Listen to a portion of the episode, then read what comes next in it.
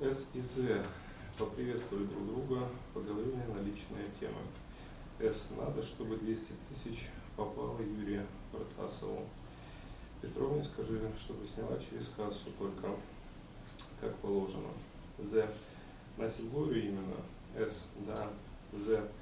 Так он не директор, он же там не работает. С. Я не знаю, кто работает, пусть получает. Надо, чтобы официально все было. З. Да. Ладно, приезжайте. Да.